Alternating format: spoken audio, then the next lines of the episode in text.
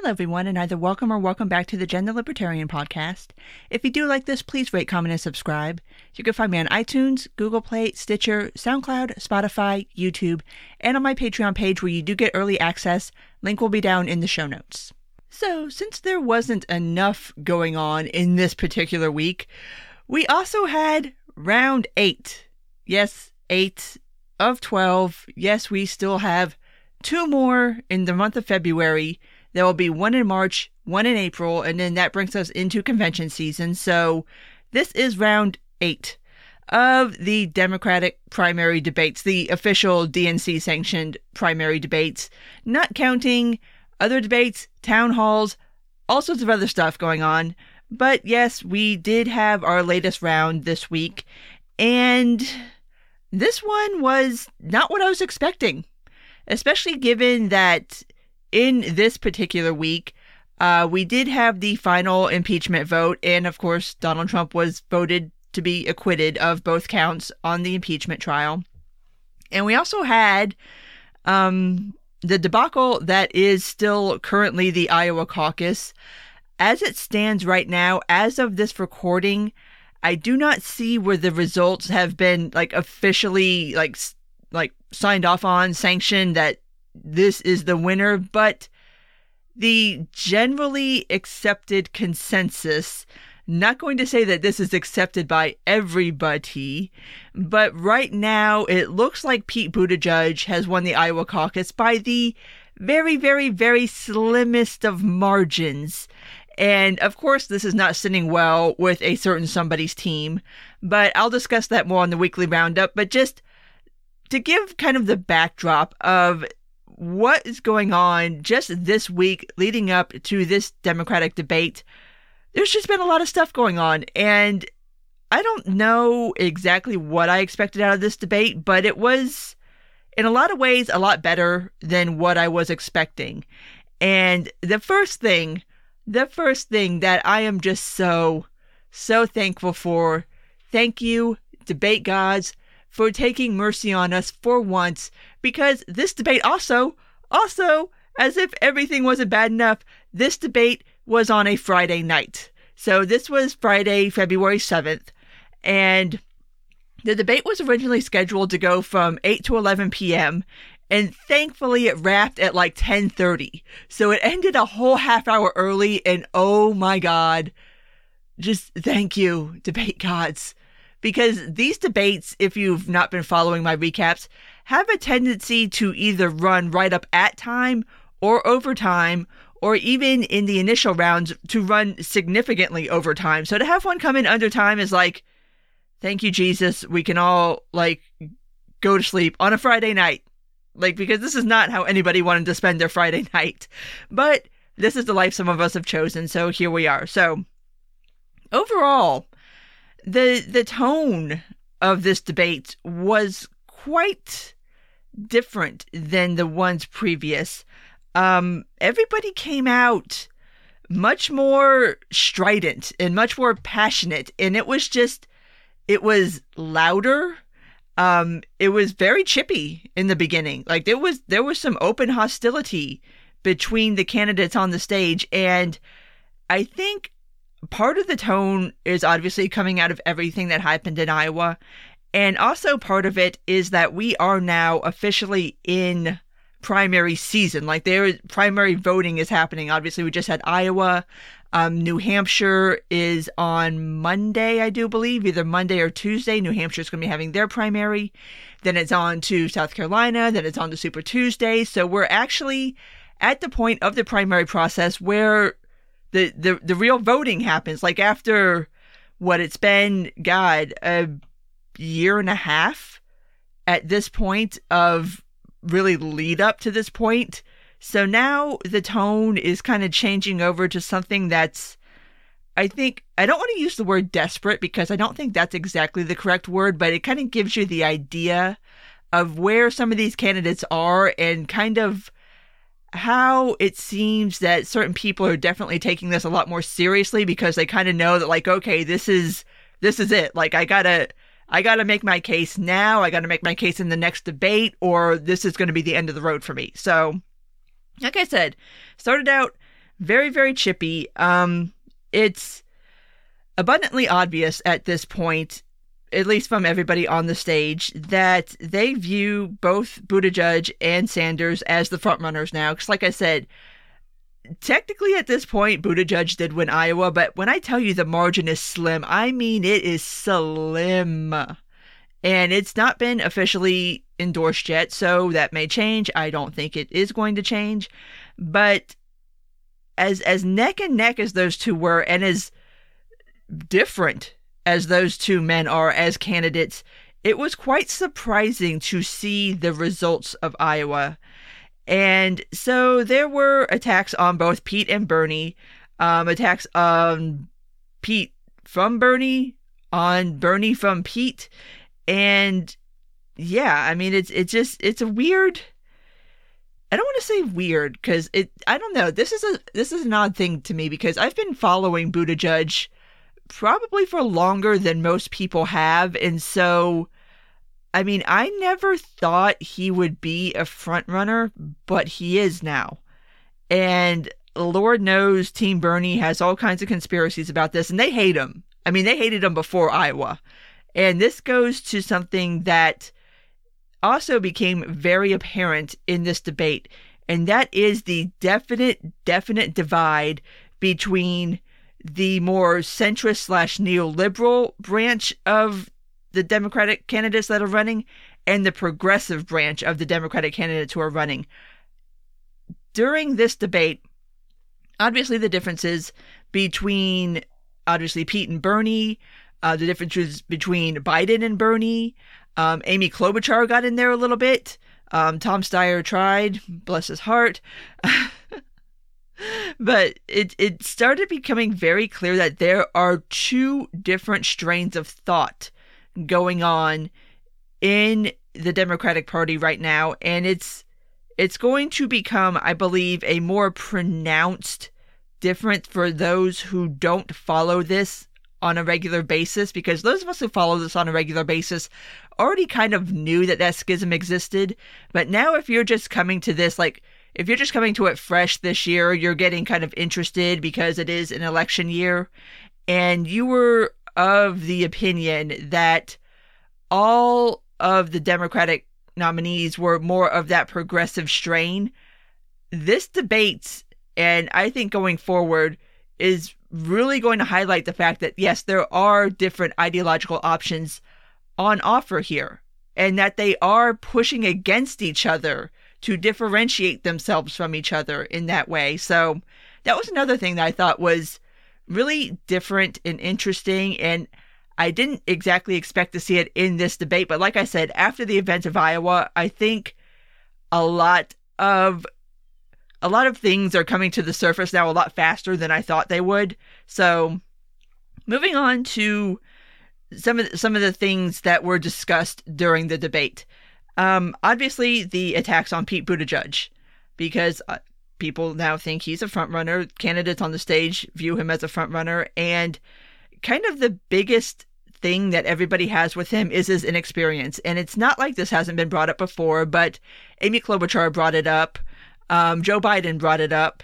And in fact, I saw just before I started recording this, uh, Joe Biden has released a whole campaign ad taking Buttigieg to task for his inexperience and the fact that Biden was vice president and Pete's just been a small town mayor and oh, look at this.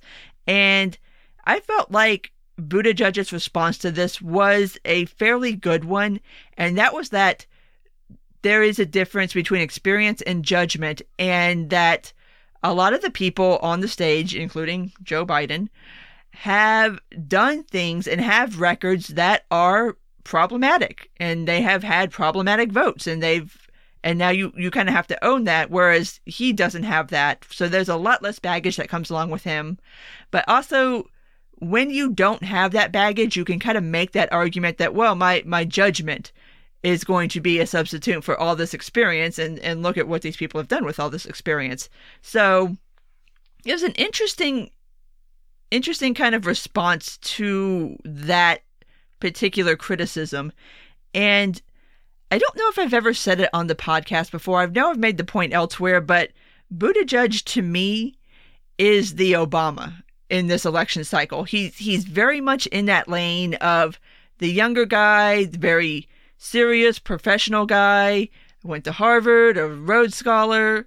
I was in the military.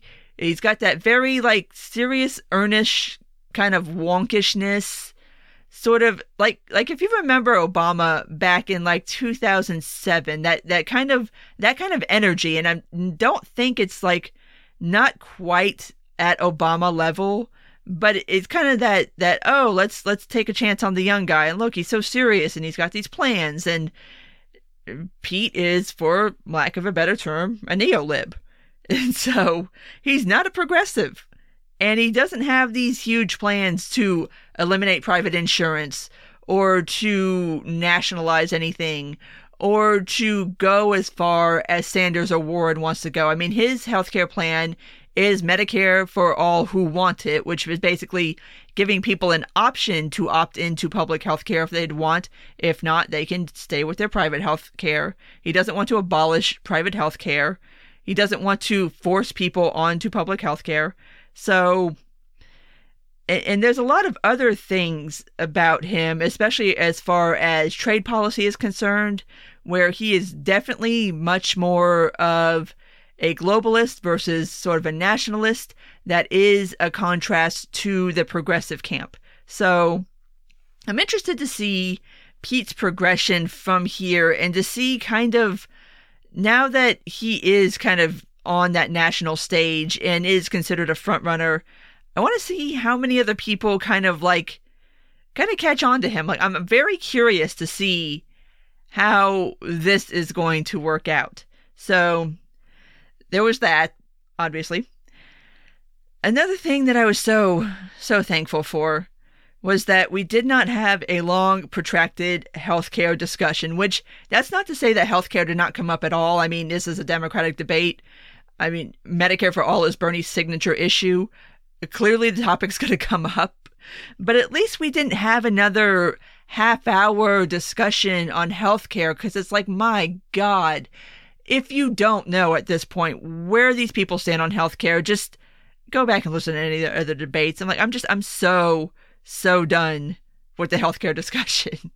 if we never have to discuss it again, I'll be, I'll be glad. And if it never comes up again in another Democratic debate, I will be so happy. And of course, you can't have anything that touches on healthcare at all, or anything in a Democratic debate now whatsoever, without bringing up the opioid crisis. Because, I mean, and, and I discussed this when I discussed Trump's State of the Union address too. Um, I will say, at least for the Democrats on the stage, they do actually have policy proposals for how they would deal with the opioid crisis.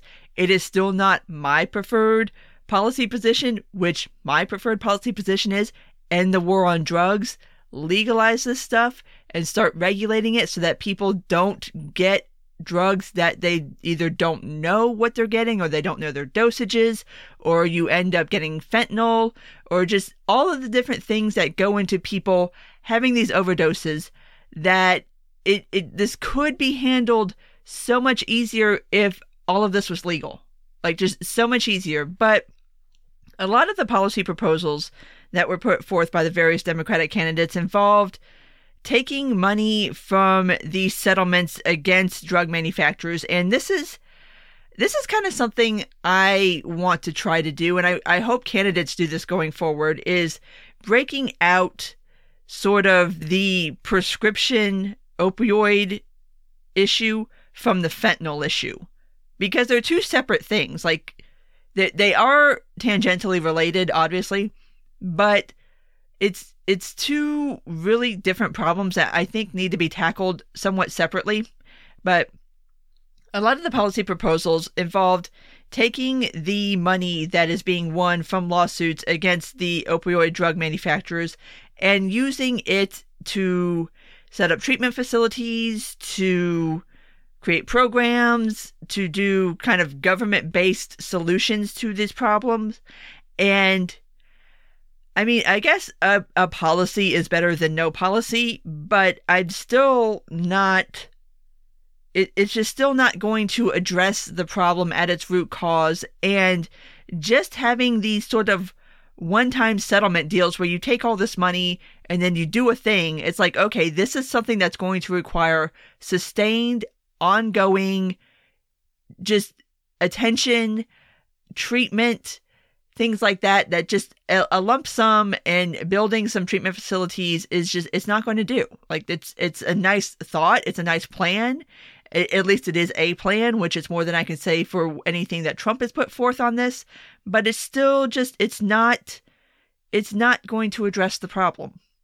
And like I said, I, I, I think ending the war on drugs, I think legalizing drugs is the way to start to address these problems and to get them under control. But of course, you rarely ever hear anybody outside of libertarian spheres ever pose ending the war on drugs in that particular vein. And I've not heard any Democrats do it in that particular vein either. And I hope may- maybe at some point the light bulb will go on for them. But I, I just wanted to bring it up because, of course, the opioid crisis comes up. And since it did come up in Trump's State of the Union address, I wanted to compare and contrast both his response to it and the Democrats' response to it. So, moving on to gun control. Okay, I mean, obviously, every Democrat running favors some form of drug or gun control. And probably dr- drug control too, obviously, but but gun control. And specifically Elizabeth Warren and somebody else co-signed her. I don't remember who, but the idea of proposing legislation to hold gun manufacturers responsible for deaths that occur if a person uses their product to kill another person, which is fucking retarded. That's dumb. Why in the world would that even be considered legal? Like, I don't even think that would survive a legal challenge, to be completely honest, because you can't hold a third party responsible for what happens between two other parties. Like it's just it, it would be as as silly and everybody uses this analogy, but it is a good one. It would be as like if I ran you over with my car and then you sued the manufacturer of my car, like they had nothing to do with it. They weren't behind the wheel. They weren't driving the car. So why would a gun manufacturer be held liable for what somebody did with their product. Like that's not they there's no control there. They have no control over what that person does. So I just it's it's another one of those and it kind of, kind of ties back to these lawsuits against drug companies uh, that have made like Oxy and stuff like that. It was Pfizer is one. Um, there was a couple of others too, but I feel like there is an aspect of responsibility there that's getting passed off to this third party in the manufacturer that I don't feel like it is entirely correct or fair to do because a manufacturer makes a product and then it's on the market. That's it. That's the extent of their control. If somebody chooses to abuse their product or if like in the case of of oxys and stuff like that, if a doctor chooses to prescribe them in a way that is not very conducive to people not getting addicted to them, I mean there's there's nothing that a drug manufacturer can do.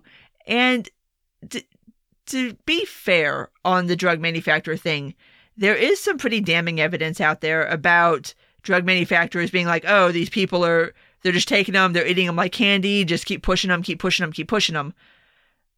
But I mean, it just I don't I don't know. That's just a really weird situation, but it's not like there's a corollary here where say Glock is like, "Oh, look, people are killing people with our product. Let's keep pushing the product." Like, no, they don't do that. Like, I'm pretty sure Glock doesn't want anybody to kill anybody with their guns, or any gun manufacturer wants anybody to kill anybody with their guns. It's kind of the idea that you don't do that. So I just I don't think that that is a very productive way of handling things, but of course it's an applause line because if you don't think about it, then it sounds good in your head.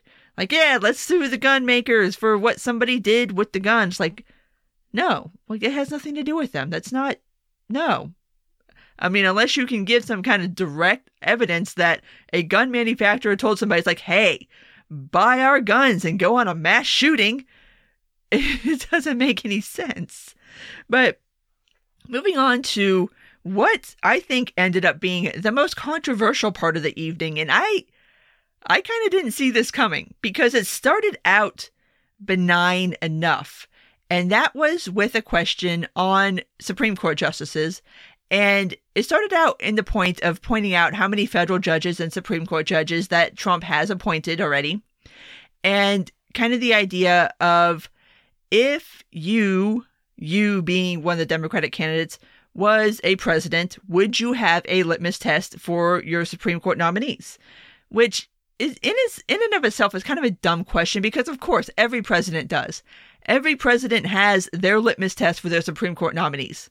Like let's let's not kid ourselves here. Nobody's not biased when they do this. But this turned into a Roe v. Wade conversation.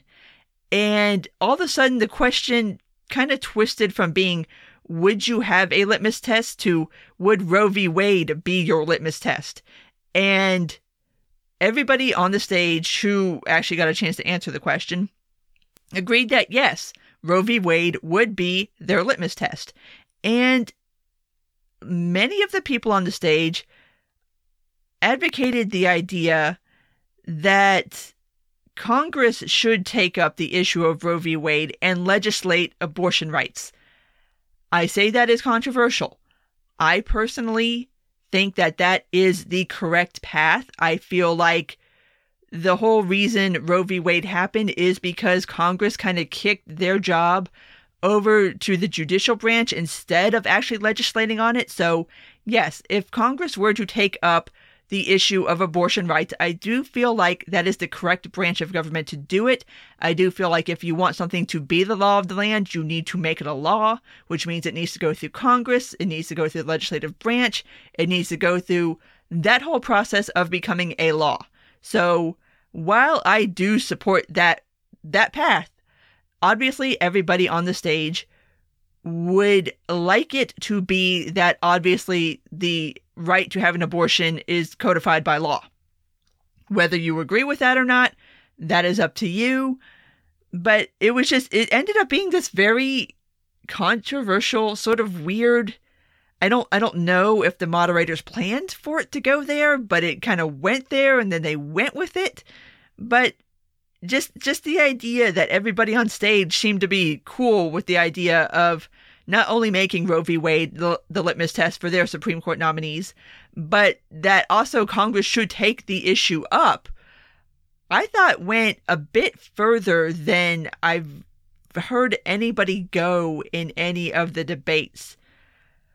So that was that was interesting. I, I did not see that coming. But moving on from that, um, Citizens United did come up, and Elizabeth Warren proposed a constitutional amendment to overturn Citizens United. I, I'm beginning to wonder if whenever somebody who opposes Citizens United even understands what the issue was at hand, what the decision was, and why it was decided the way it was. And brief recap I've done this before. Basically, Citizens United deals with the idea of people using outside money, private money, to run ads in the lead up to an election that are particularly favorable to one person or another. And it was ruled constitutional on 1A grounds because corporations are considered people the same way you and I are considered people. And so, as such, corporations have the same First Amendment rights as individuals do. And so, yes, corporations do have the right to run ads and to use their money in political spheres. So, and yeah, that that was kind of the second part of Citizens United was that political speech is speech and spending campaign funds or donating money to a campaign is considered a form of speech. So, there's that. Um, we already have a constitutional amendment that deals with all those things. It's the first one. So, anytime somebody proposes the idea that we need a constitutional amendment to overturn Citizens United, you're proposing a constitutional amendment that's going to be in direct violation of the First Amendment. How exactly are you going to square that circle? Well, the, the answer is you're not, because I don't see any way that. I mean, first of all, getting a constitutional amendment for anything is just so far beyond anything that is even remotely possible right now in our current environment. Second off, I mean, it's going to be shot down on 1A grounds because, like I said, it's going to be in direct violation of the First Amendment. So, I mean, it's just, uh, it's again, it's one of those things that sounds good in people's heads when they hear it and they say it, but then when you stop and think about it, it's like, okay, there's no way this is going to hold up from a constitutional standpoint. So, but it doesn't stop people from saying it because it gets applause. Something that was notably not discussed in this debate and has been noticeably absent from pretty much every single round of these Democratic debates is a discussion on immigration.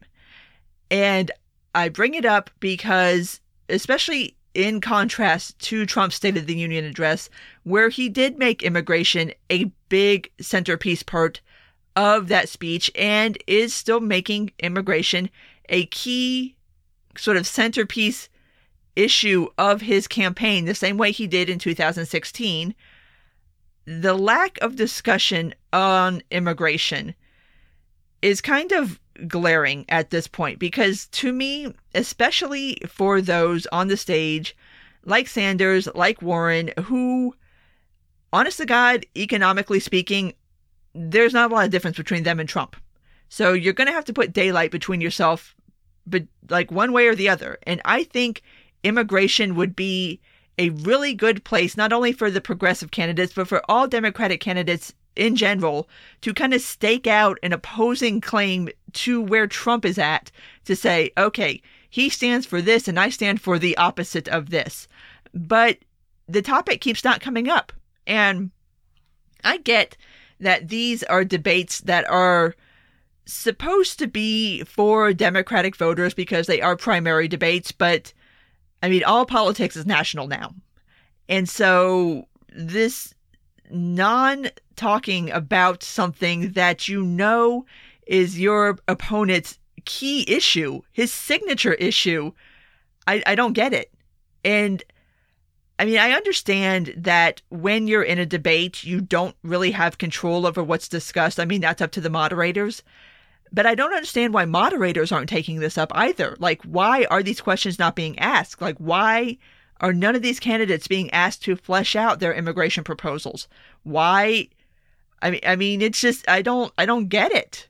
Like, I really don't understand how you don't discuss something that you know is just vital to your opponent.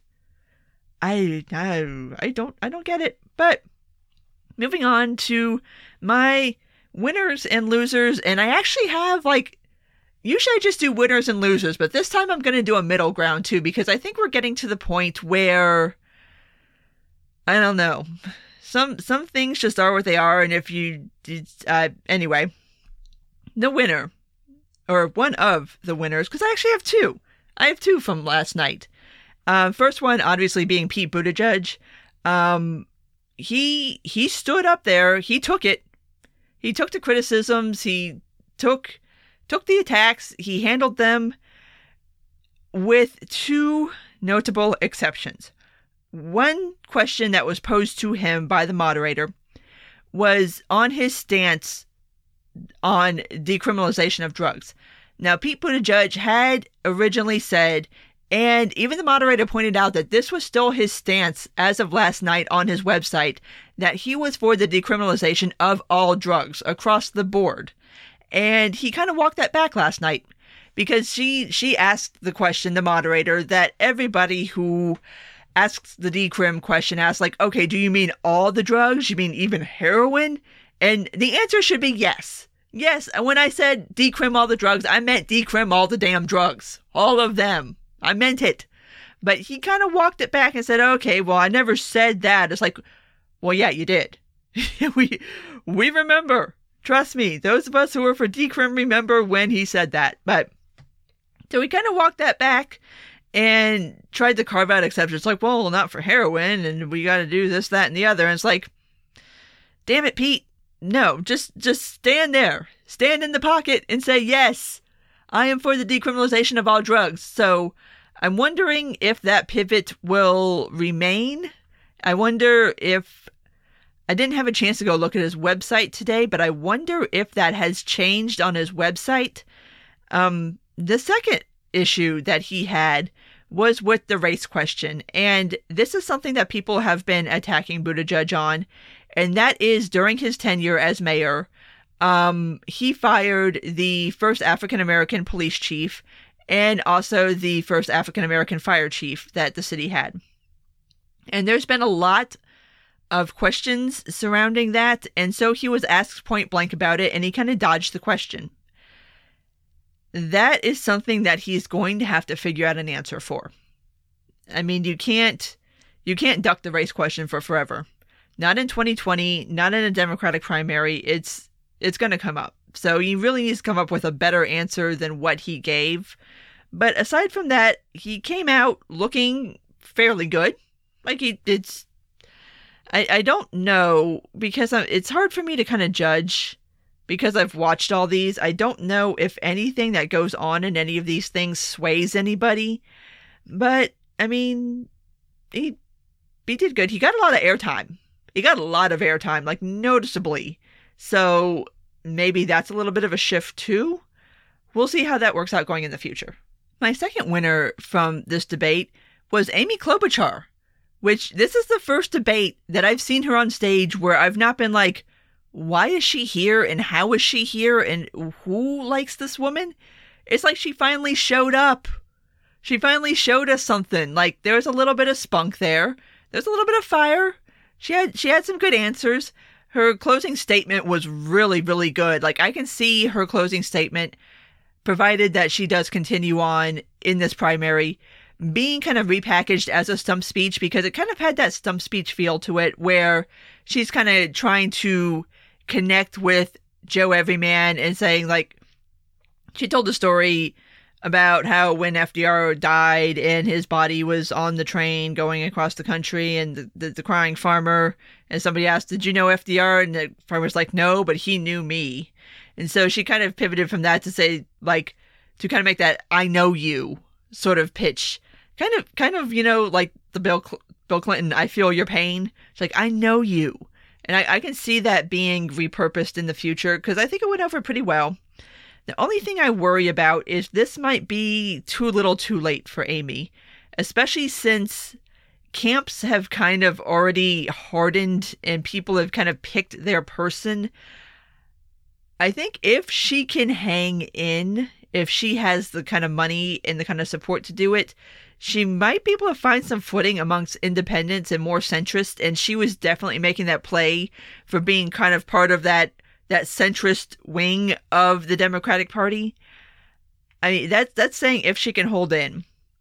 Like I said, it would have been good to see this Amy a little bit earlier, but she's here now. She had a really good night and hey, I mean she's she's made it this far. She's made it to all of these debates I, I still don't know how. I literally, I, I don't know where her base is. I don't see anybody online who's like a Klobuchar stand. Like, but she keeps making the polling requirements. It keeps making the donor requirements. So clearly she has a base.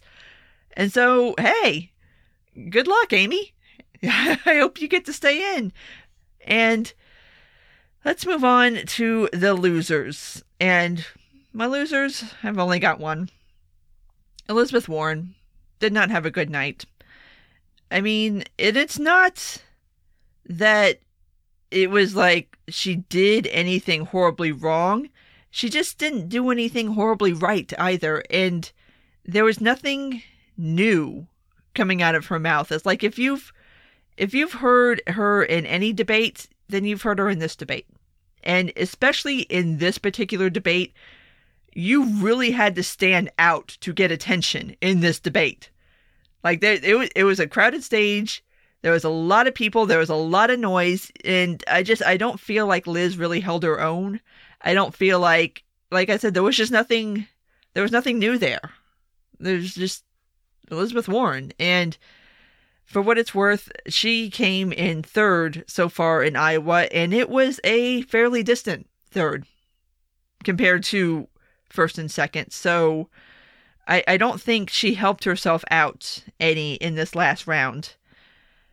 Again, we shall see. I mean, we'll we'll see what happens in New Hampshire. I think I I mean at this point I don't know. I don't know if anybody drops out before Super Tuesday at this point. I, am always open to being proved wrong, but I think everybody who's in it now is kind of in it to at least get to Super Tuesday. So I don't expect we'll see really any movement after New Hampshire. I don't really expect we'll see much movement after South Carolina. Maybe. I'm not I'm not holding my breath. I think everybody's going to hold in until until it starts becoming statistically impossible for someone to hold in, they're going to hold in. So, my middle ground. First off, Bernie. And I put him in the middle ground because much like Liz, I mean, there was nothing new from Bernie. Like if you you know Bernie, you know Bernie. But Bernie was kind of extra Bernie in that way of like I, I understand why people like him personally. Like obviously I do not care for his policy positions at all, but I can understand why people are attracted to him. And I can get where the appeal is because he's kind of this funny old guy from Brooklyn and sometimes he makes fun of himself and he's got this this funny cadence and he's got that accent and he, he's got his his his mannerisms and his hair and it just I, I get it. I get kind of the like cult of a personality appeal to him, but he did make some very, very good points on foreign policy. He did make very good points on the war on drugs and cash bail. Um, he is for ending the war on drugs. Um, he is ending for cash bail. And not that you can end cash bail on a federal level, you have to do it on a local level, but at least there would be support on the federal level for eliminating or at least drastically reducing cash bail. So he came out very, very strong in those sections. And that was another part where it's like, I get the appeal of this guy, even if you don't agree with his economics. Like, I can understand agreeing with him on social issues.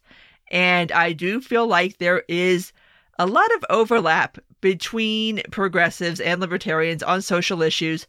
I know, not a popular thing to say, but it's there, and I can, I, I can kind of get down with that. I think I want to unpack my thoughts on that on a different episode, though, because it kind of goes beyond what I want to cover here. But kind of the idea of libertarians supporting various and assorted Democratic candidates and why they do it. And so maybe I'll do that in the future. But my other kind of person in the middle ground was Joe Biden. And again, this isn't necessarily because there was anything new coming out of Joe, but I mean, first of all, he managed to stay awake for the whole thing.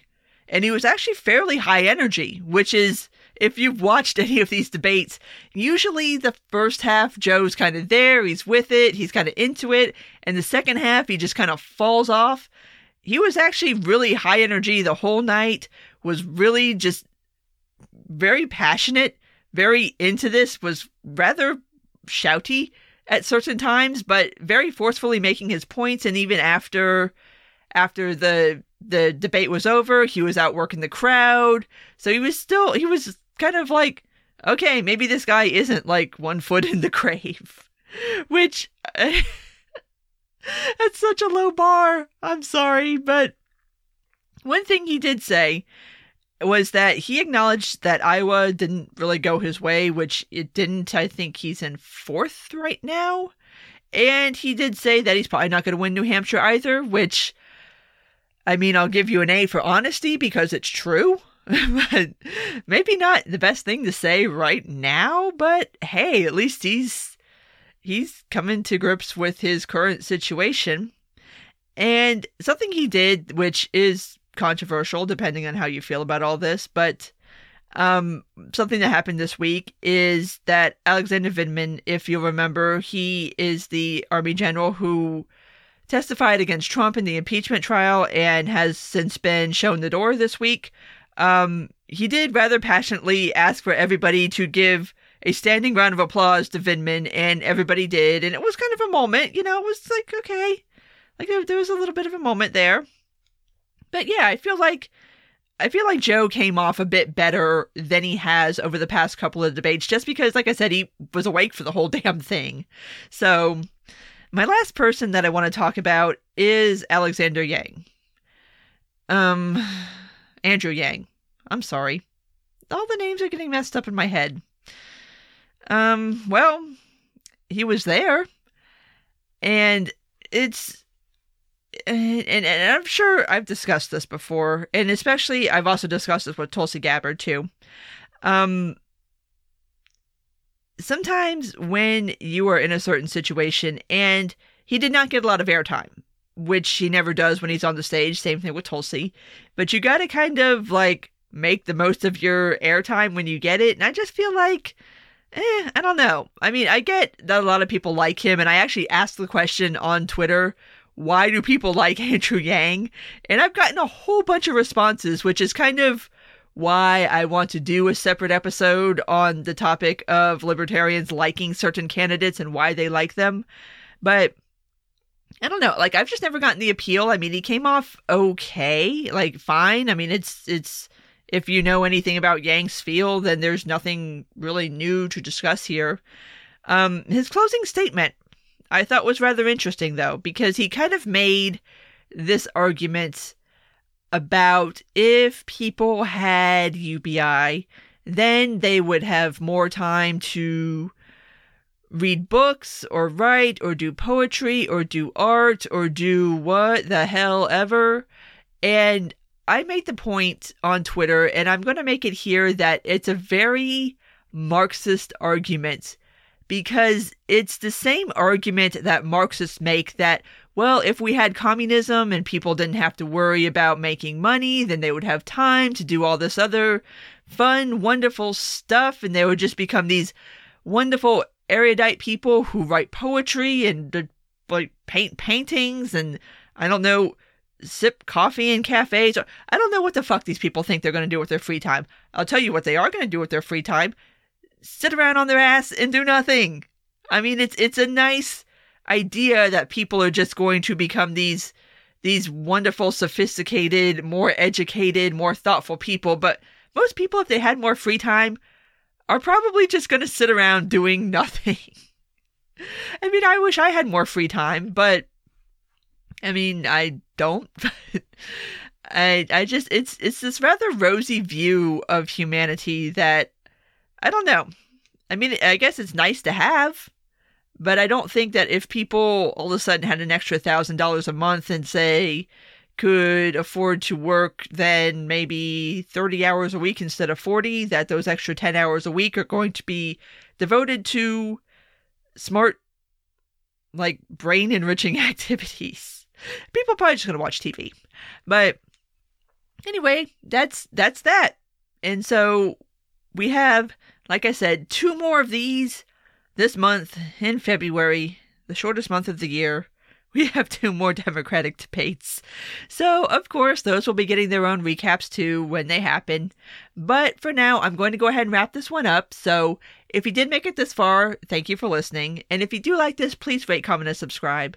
You can find me on iTunes, Google Play, Stitcher, SoundCloud, Spotify, YouTube, and on my Patreon page. Take care, and until next time.